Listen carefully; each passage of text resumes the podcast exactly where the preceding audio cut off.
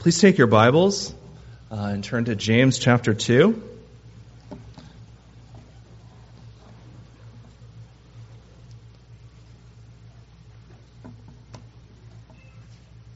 James chapter 2, we're going to read verses 14 through 26.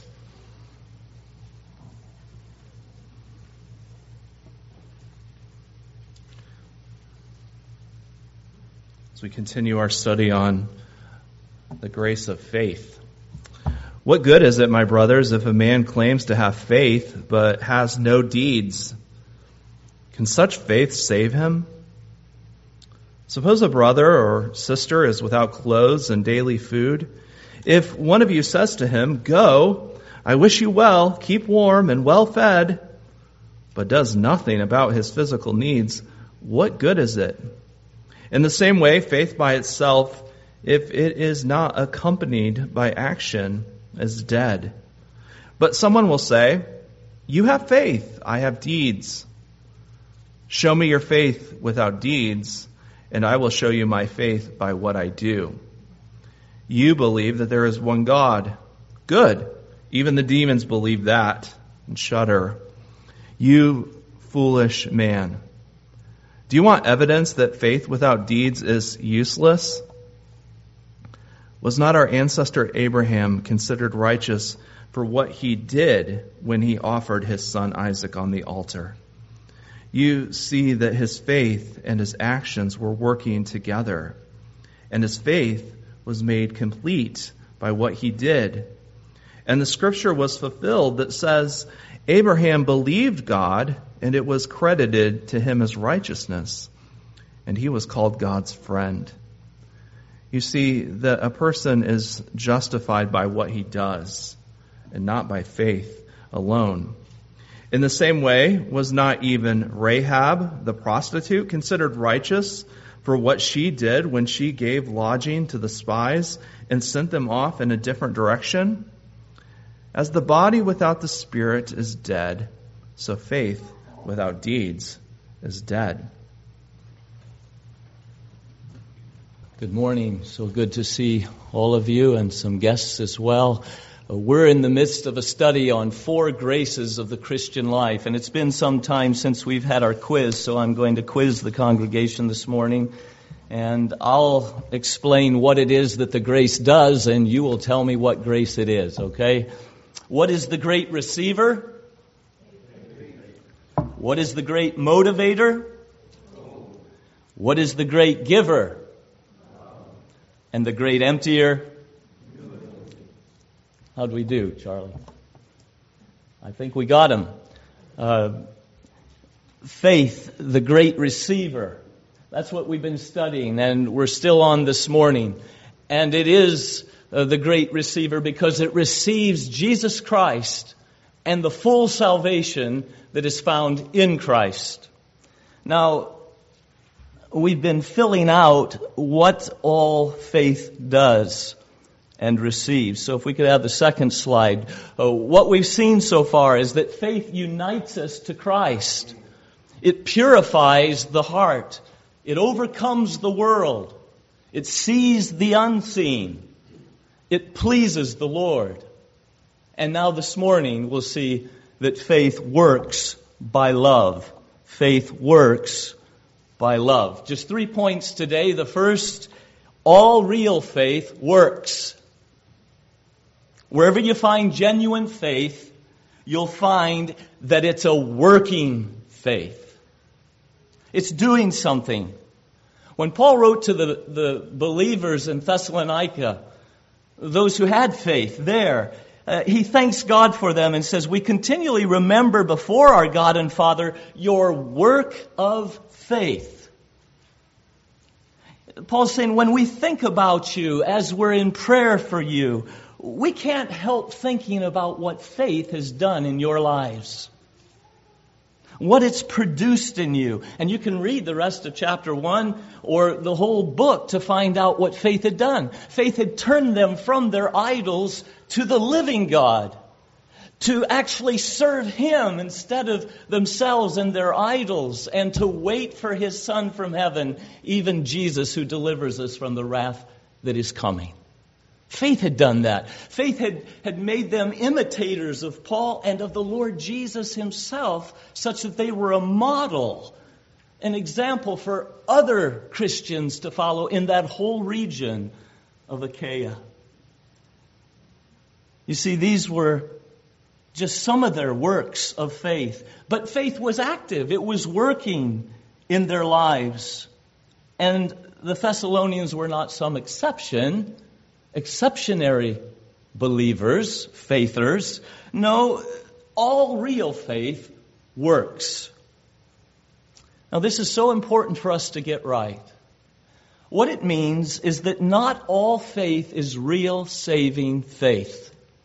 And that needs to be said clearly in our day. It needed to be said in the first century.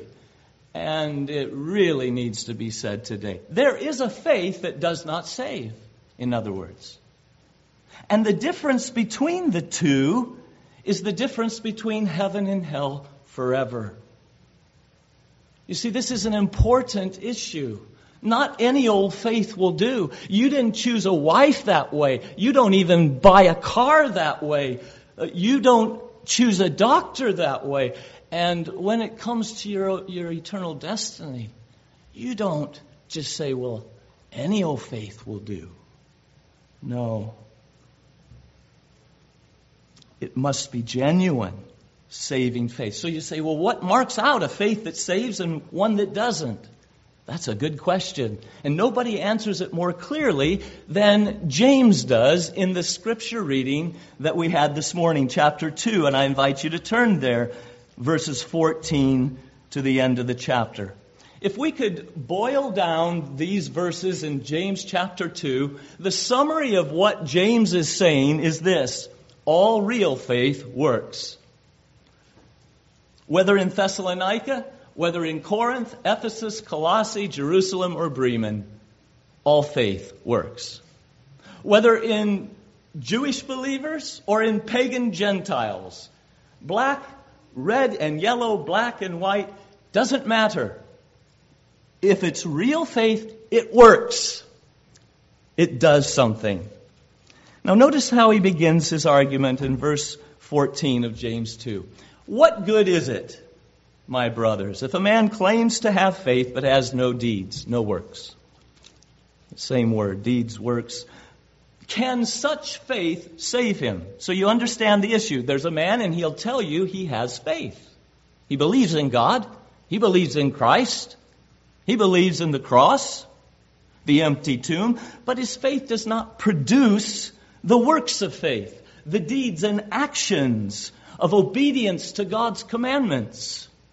So the real question is, and it's not just the question I'm asking, but that the Spirit of God is asking through James can such faith, can that kind of faith, that, that profession of faith without works, can such faith save him?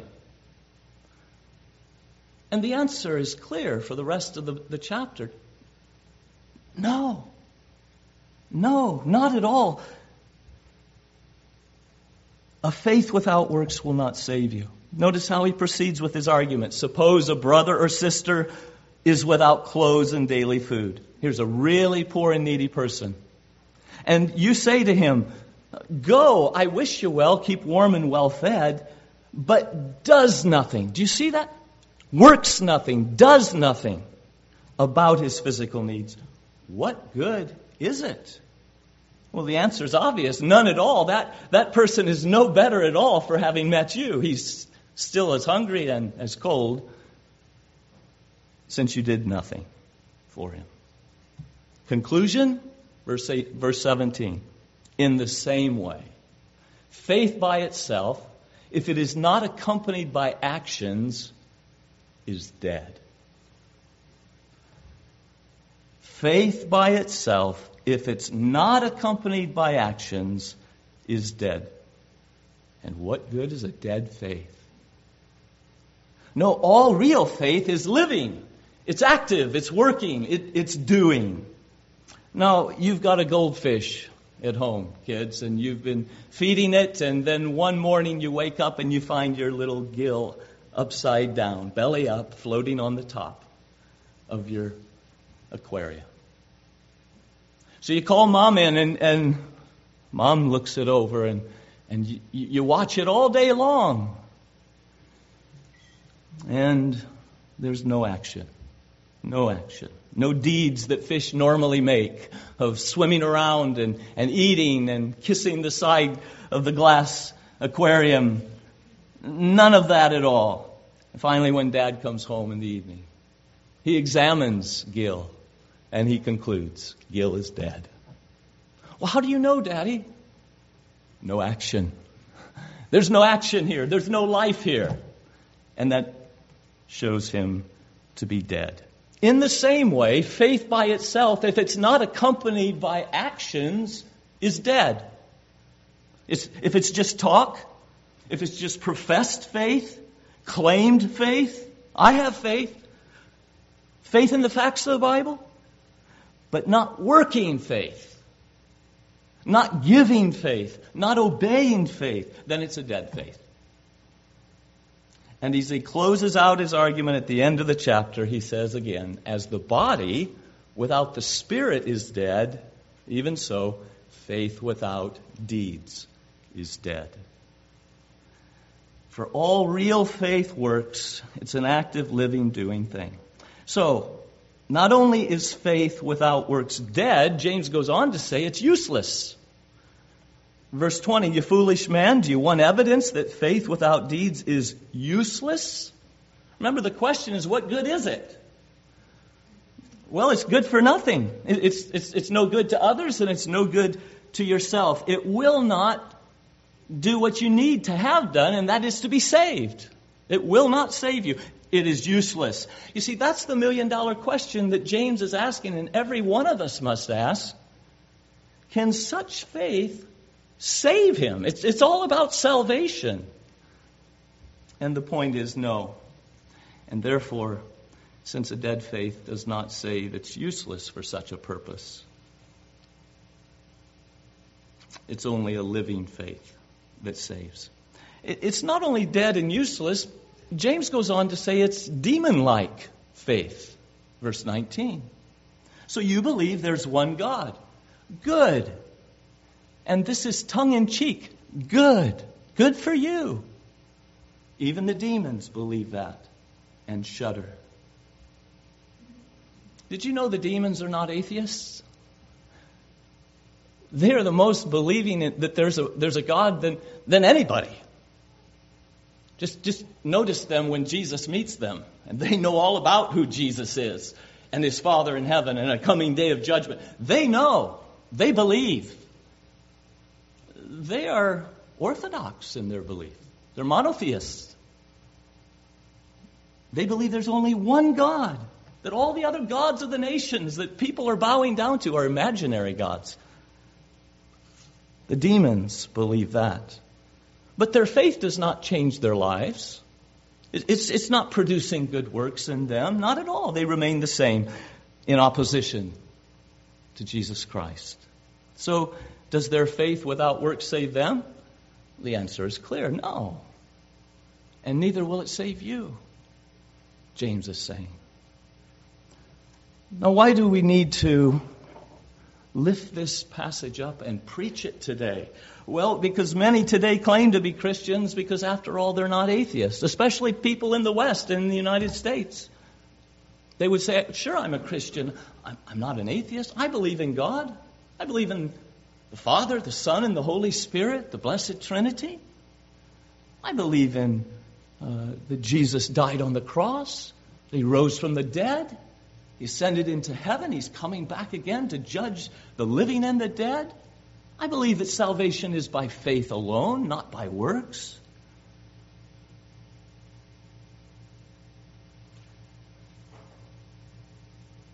James is saying you can believe all that and still have a faith that doesn't work. You're just believing facts in the Bible. Any good student in seminary or Bible school can, oh, I see, and, and say, yes, I believe that. I believe that. But it's not just mental agreement with Bible facts that is the same as saving faith. If it's a faith without works, it's a faith that is dead, useless, and no better than the demon's faith. So, what is James telling us? Just this that if you have a faith in Jesus Christ, that, that receives Him as your Lord and Savior, that puts all of your weight upon Him alone to save you from your sins, then that faith unites you to Christ, and that faith will get to work in your life and reorganize and shape your life. Because all saving faith works. It will be active, doing things, alive, not dead. And it won't be alone, but will be accompanied with deeds of obedience, love, and service to Christ. For all real faith works. And James goes on then to illustrate that in the life of Abraham, the father of the Jewish people. And then he does it in Rahab, a pagan, Canaanite, immoral woman who came to faith. And he shows how that in both cases, Jew and Gentile, their faith was not alone. It produced actions it was accompanied with good works, proving it was real, genuine, saving faith. Well, faith then is not a, a dead theory uh, that does nothing. It, it's a living, active, powerful, shaping principle. Uh, it's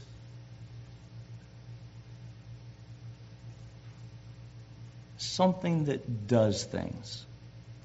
I mean, just, just look at some of the things faith does. And tell me if it's not active. It, it unites us to Christ. It, it, it marries us to Him. So once we're married to Him, nothing's the same. Okay? Faith does that. It, it purifies the heart.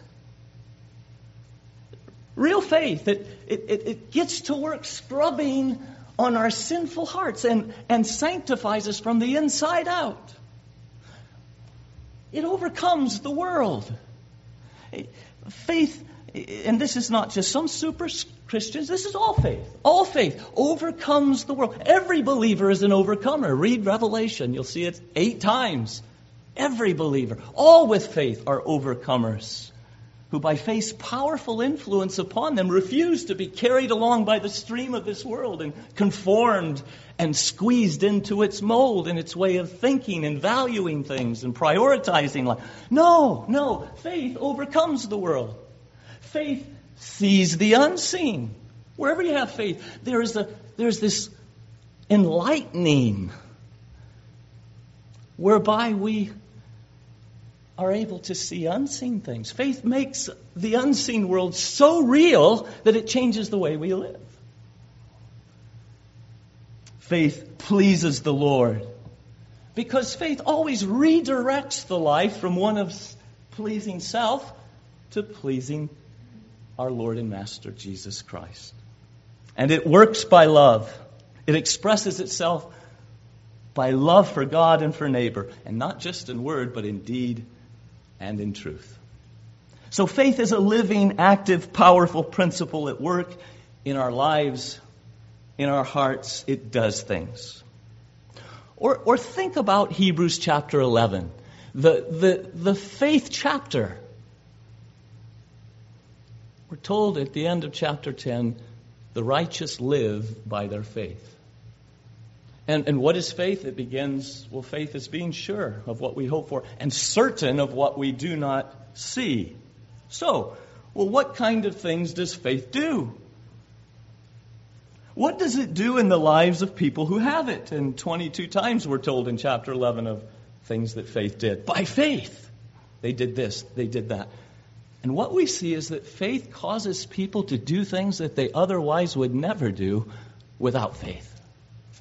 Faith uh, causes a man to search out the commandments of God to find out what pleases the Lord and to do that rather than what pleases himself.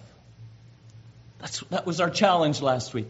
To read the Word of God to find out what pleases the That's the new goal, you see, that faith establishes in the heart of the Christian. And that's what Enoch did by faith. By faith, he pleased God. Uh, faith moves people to obey difficult commands, even sacrificing uh, their own plans, scrapping their plans for their lives in order to embrace God's plan for their life. Faith does that, like, like Noah. When he's told to build an ark that's so big he can't find water to float it in. Would he have ever done that without faith? No. That's what faith does, you see. Faith's action, faith's work is to, to cause us to do things we otherwise wouldn't do like Abraham, who left the comforts of home and took up a gypsy lifestyle of living in tents and just moving around from place to place. Just because God had told him, I'll lead you to a place, a promised land, home. And he spent his life in tents. He never, never did he settle in a home because he was looking for a city whose builder and maker is God. You see, who would ever do that? You ready to pack up this afternoon and leave just because God told you to? You wouldn't without faith. By faith, Abraham left home, not knowing where he was going. Faith will make you willing to sacrifice things as dear as Isaac was to Abraham. The unique son of his love, of his old age. And hey, what, what caused Moses to give up the ease and luxury of palace life in order to join the mistreated and enslaved people of God? To trade in uh, what were immediate gratifications of sinful desires for an unseen future reward. He'd never done that if faith did not make real those unseen future rewards. Faith made the Israelites march around the city of Jericho seven times in the full expectation that on the seventh time, when they all shouted, the walls would collapse and they would go in and take the, the city. Never would have done that without faith. Walk through the Red Sea with it standing up as walls on either side of them. Faith made a Canaanite prostitute Rahab to welcome enemy spies and to hide them and to help them to get away from her own people. Faith made a teenager David to fight a Philistine giant warrior with just a slingshot. Faith did that. He, he never would have done that without faith. Makes a Shadrach, Meshach, and Abednego willing to go into the fiery furnace rather than to bow down to an idol. It made Isaiah willing to be sawn in two in order to remain true to the Lord. You see, it was faith that made these people do things that they otherwise never would do. And it's the same with you, believer. Faith is making you do things you otherwise would never do, like deny yourself, like take up your cross, the instrument of death to self, and follow Jesus no matter what. You'd never have done that without faith. You'd never still be following hard after Jesus without faith. Faith is no inactive thing that, that we dust off and take to church once a week on Sundays. It's a powerful, life shaping principle, the ruling principle of our lives all week long, and it supernaturally works to reorganize the whole of our lives in obedience to God. Faith never leaves us as it finds us. It works in us to change us. So Challenge for today sit down and think. What are you doing that without faith you would not be doing? What difference is faith making in your life? And I don't think you'll have to think long before you'll see faith's power at work in your lives. But you are doing things. You're saying things and not saying things because of your faith. You're, doing certain things and not doing other things. You're, you're thinking some things and not other things just because of the power of faith. It, it's influencing your mind, your desires, your will, your practices, your habits, your lifestyle. That's the power of faith. moving you to do what you otherwise wouldn't do, just because God says so, and God has become so real to you by faith that it doesn't let you live the way you used to live. Doesn't let you live as if there is no God, which is the way the world around us is living. They can do that, but you can't because you believe He exists. And that is such a reality in your life. And who He is and what He says is, is carries such weight in your because of faith that it's working in you. Now, that's not to say that there aren't times when our faith sleeps. And the Lord must come to me and say, Jon, where was your faith in that? Oh, you of little faith. But I'm talking about the overall lifestyle of the one with faith. You will see the difference that faith makes because all real faith works. Two weeks ago at prayer meeting, our brother who works in a funeral home uh, shared his burden with us as he often meets with the families of the deceased and and here's what they say about their departed loved ones. And recently it was said of the deceased, well, he was a Christian, uh, just not a practicing one. And that statement uh, grieved our brother. As he said, it reflects so much of what he hears about the deceased. The, the claims of salvation when there was no life of practical, biblical Christianity. It was faith without works. Now, I'm not sure what all was meant by not a practicing Christian, but be sure of this. No one is a true Christian that is not a practicing Christian. And that is true because real faith always works. Wherever it's found, it rolls up its sleeves and goes to work in the person's mind, affections, will, lifestyle. It really changes things. It's a working thing. And it works down in the nitty gritty of, of our personal, private lives and in our relationships with others. It makes a difference there. Which is to say, if you don't have a faith that works, it's not working a new obedience, a gospel obedience to Jesus Christ and His commandments, then you don't have a saving faith. And I would just urge you not to rest in such a useless thing. If it's dead, ditch it. There is the real thing. There's the real thing that saves. And I know many of you have had testimonies, and I've heard you testify that, that you thought you were saved, but there was no power to purify the heart, to overcome the world, to see things unseen, to please the Lord, and to work by love. And the Lord finally opened your eyes to show you I've got the kind of faith that, that James was talking about. It's dead, it's useless, it's the same kind the demons have. And you repented of that and you sought the Lord and threw yourself upon him. And what did you find? You find that he's delighted to receive you, he rejoices to save you as he always does, for any who come to him by faith. I will in no way cast them out. Blessed be God. There is such a thing as a real faith that works.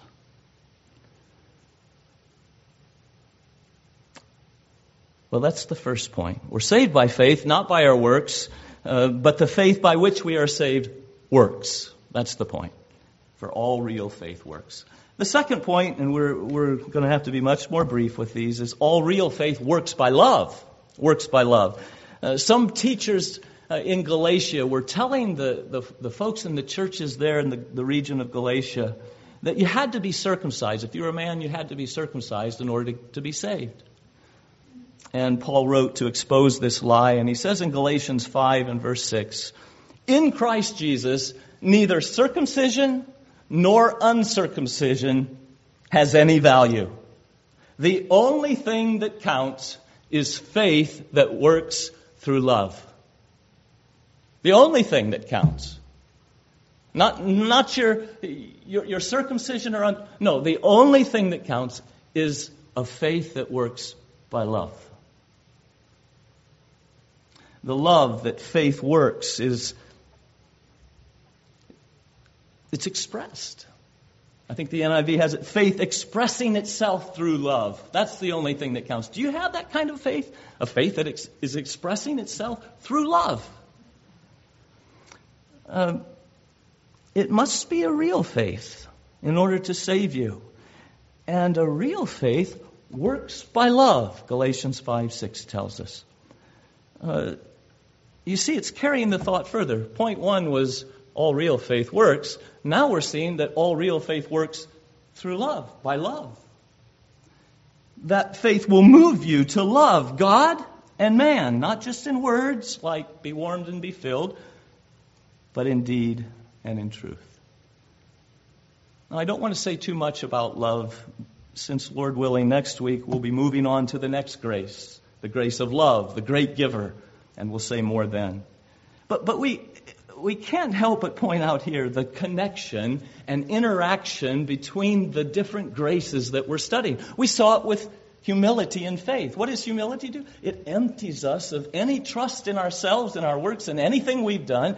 It brings us empty handed in faith to receive Jesus alone for salvation. Humility and faith, they go together. And so does faith and love. Because faith works by love. That's the way faith expresses itself. It shows itself. It's by love.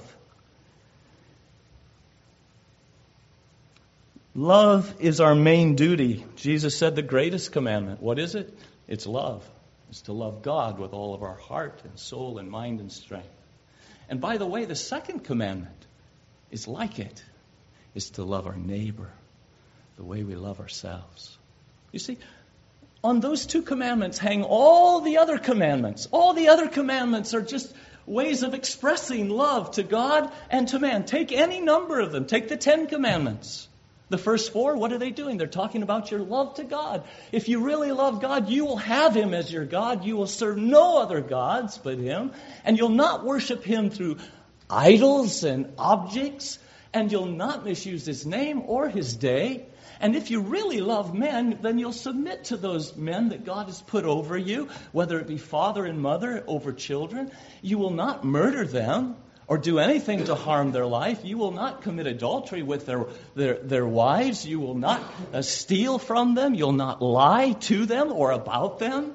And you won't covet what they have. That's what loving man means. So all the commandments are fulfilled by love because love will not do harm to its neighbor.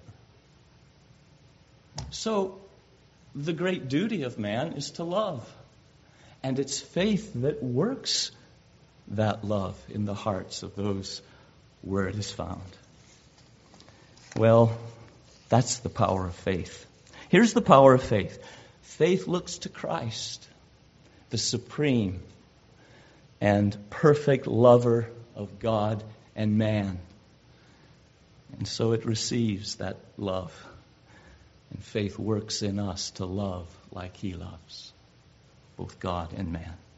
Have you received Christ by faith, then you have this love that you've never had before for God and for your fellow man, and especially for your brothers and sisters.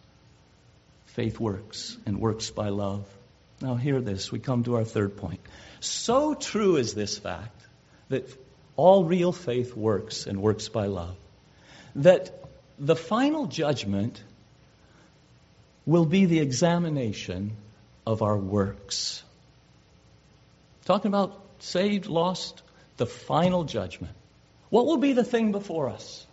What will it be that, that will be checked into to decide whether we go to heaven or go to hell?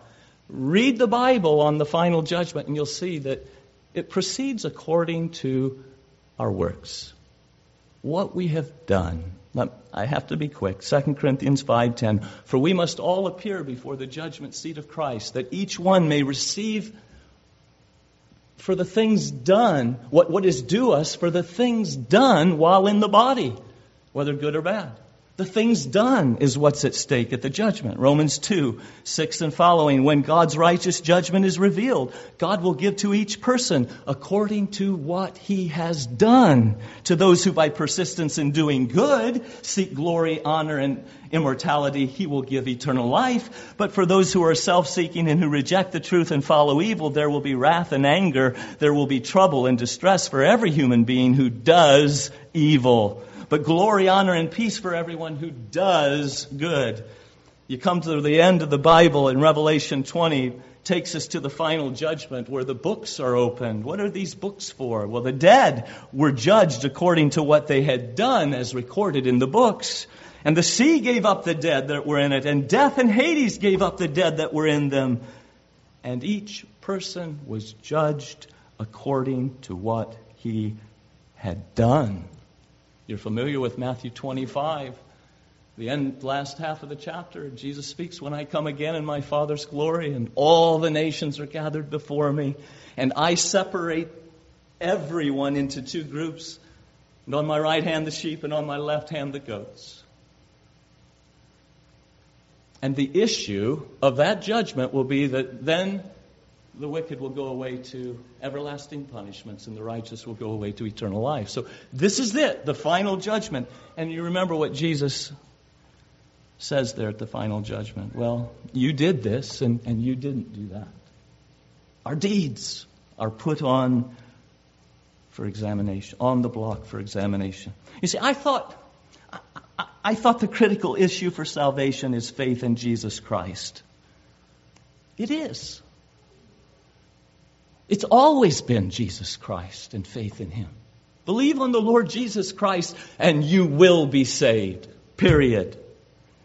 Then why will the judgment be according to what we have done? Our deeds, our works. Think with me here. Because our deeds will make clear our relationship to Jesus Christ, whether we had real faith in Him or not.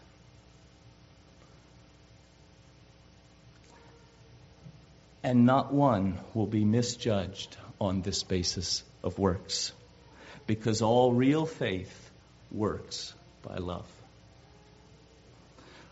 Where the life of good works are, there's the cause faith in the Lord Jesus Christ. And this fits with the purpose of the final judgment. Uh, why is there a final judgment? Since at death, all, all men are judged, right? That, that as soon as a person dies, their body goes in the ground, but their spirit is returns to its maker and God sends the spirit into torments of hell or into the pleasantries and joys of heaven.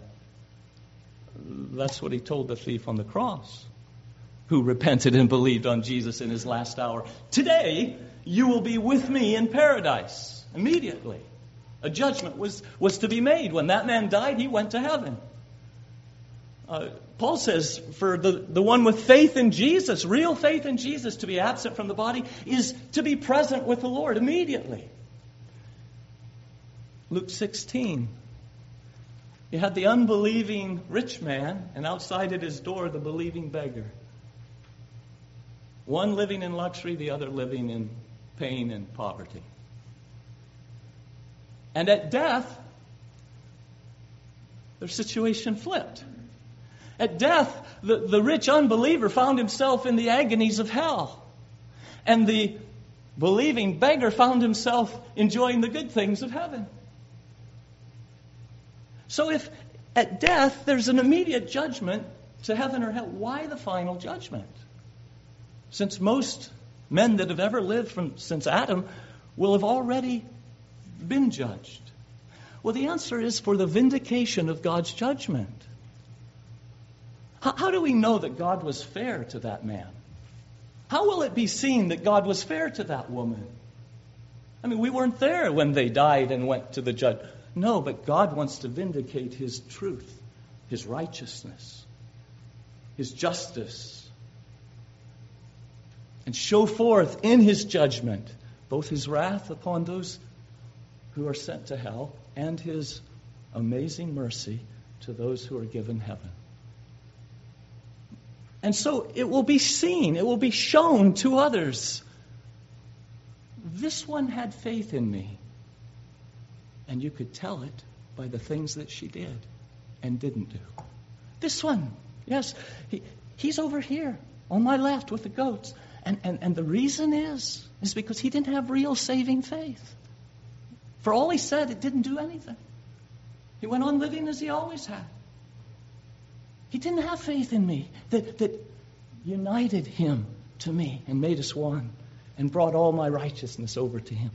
You see, the final judgment will make that clear so that there will be none speaking, every mouth silenced, none with an excuse. So the final judgment will be according to a man's works. Every tree is known by its fruit, and so is faith, for it always works by love. And Jesus says there are many who call him Lord without obeying him as Lord. And they go through this life thinking their faith without works can save them. When Jesus is saying to them, Why do you call me Lord if you don't do the things that I say? Because not everyone who says to me, Lord, Lord, will enter into the kingdom of heaven. But hear me, only he who does, there's that word, uh, who does the will of my Father who is in heaven. Many will say to me on that day, Lord, Lord, did we not prophesy in your name, drive out demons in your name, perform many miracles in your name? All things that Judas Iscariot did, and he's in hell today. Then I will tell them plainly, I never knew you. Depart from me, you evil doers, you workers of iniquity. So, according to Jesus, judgment will be based on that day, not on mere profession of faith, but on the works of faith, on the practice of faith. Not what was claimed, but what was done, and done from the heart, since God's x ray vision will uncover the secret motives of what men have done. And many, Jesus says, many will find out too late after death that their faith was not the real thing and it could not save them and they clung to a lie, a faith without works that was unable to save them. Or as Paul says it in Titus 1:16, they claim to know God, but by their actions they deny him. They're detestable, disobedient, and unfit for doing anything good. So consistently true is the fact that real faith works, that a judgment of our works will prove the presence or absence of real faith in Jesus. So, so what about your faith? Is it a faith that can save? Can, can such faith as what you have hold up to what we've seen this morning? Is it powerfully shaping your life? Is it, is it making you more like Jesus? Is it working a new obedience to his commandments? Is it working don't wait to the day of judgment or the day of death to find out. That will be truth known too late. Jesus warns us ahead of time. You know why he does that? He doesn't want you showing up deceived in the day of judgment. Isn't that kind? Have you ever seen such, such a kind judge? Let, let me tell you what's going to be done at my judgment seat. When, when you come before me, I want you to know what's going to be done so that you can be prepared. So you can throw away any kind of profession of faith, claim to faith that's not real, and come to know me of a certainty. Kind Jesus, warning us about a faith that cannot save. Well, if you come to Him today, He will receive you. Let me close with two clarifications just to be sure I'm not misunderstood. The first is your works of love do not and cannot save you. Nothing we do contributes any merit to our salvation. We're saved by grace alone, through faith alone, in Christ alone, to the glory of God alone. Takes away all boasting. We rest our whole case for salvation on what Jesus has done His perfect life, His atoning death, His resurrection. And we receive Him with nothing good to say for ourselves, but Lord, have mercy on me, a sinner. And that unites us. That faith in Him unites us to Him and brings all His righteousness onto our account in the books that will be opened. Ephesians 2 8 9 is the classic text on this, isn't it? For by it is by grace that you have been saved through faith, and this is not from yourselves, it's the gift of God, not of works, so that no one can boast. You know what most professing Christians do? They put a period and they close their Bible and they say, That's all that the Bible has to say about works. It won't save you, so I don't care about good works. I don't care about whether my life is obedient to God's commandments or not, because I'm saved by grace through faith, not of works. But you know something? Paul doesn't stop there. He keeps going.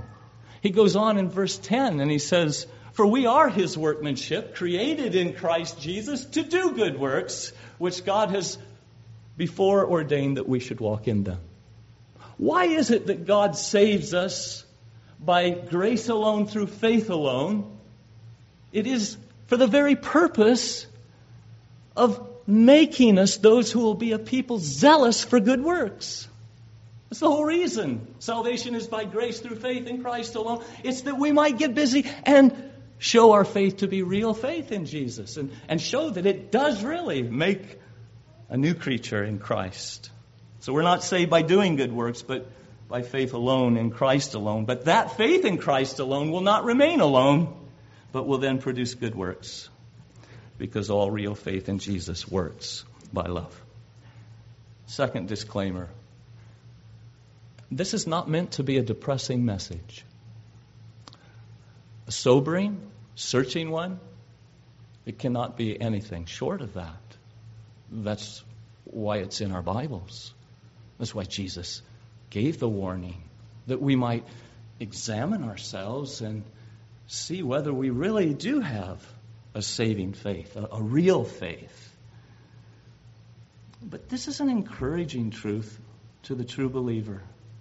I don't just have a faith that, that takes me to heaven when I die and leaves me just hanging for the rest of my days here on earth to, to try to screw up enough strength to get through this Christian life. No, the faith that saves me is, is now powerfully at work in me. This faith is doing something in me. That's tremendously encouraging. Do you see the preciousness of this grace gift of faith? That's what we're talking about. A grace, a gift that God works in the hearts of his people, that faith is. I think too many think of faith just justifying us, and it does that. Therefore, being justified by faith, we have peace with God through our Lord Jesus Christ. We are justified. We are declared righteous. But faith does so much more. It unites us to Christ forever. It purifies our hearts. It overcomes the world. It sees the unseen. It pleases Christ. And it works. It works. It powerfully works in our lives. Isn't that encouraging to you? To think that you have that faith. What a precious faith to do all of that. And our faith only does all that because it looks to and lays hold of the object of our faith, the Lord Jesus Christ. Precious faith because we have a precious Savior. Faith is the great receiver, and it receives all of this from Him. Faith looks to His blood that purifies us and cleanses us from all sin. Faith looks to His victory that overcomes the world and makes us overcomers. Faith receives from Him the healing of our spiritual blindness so that now the unseen world is real to us. Faith looks to His atonement and intercession for us that makes us and our efforts pleasing and acceptable to Him. And faith receives His energy that so powerfully is at work within us his wonderful love filling and flowing through us, working real love for God and neighbor. The great receiver faith receives all this and so much more from our precious Savior. Precious faith in a precious Jesus. He's the author and perfecter of our faith. Isn't, isn't there a comfort here, believers, to know that he's the, he's the one that sustains that faith? I mean, if, if, if I had to sustain my own faith, I'd be terrified. But, but it's, he's the author and perfecter of this, this gift of faith, this grace of faith. He's committed to seeing my faith work in me to the end. Jesus, Jesus, precious Jesus. Oh, for grace to trust Him more. Let's stand and sing that together as our cry. Our response to His word about faith.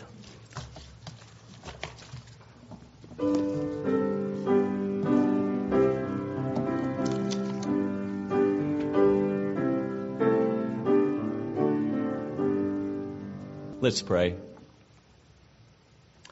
Our Father in heaven, thank you for this precious grace gift of faith, uh, faith that works.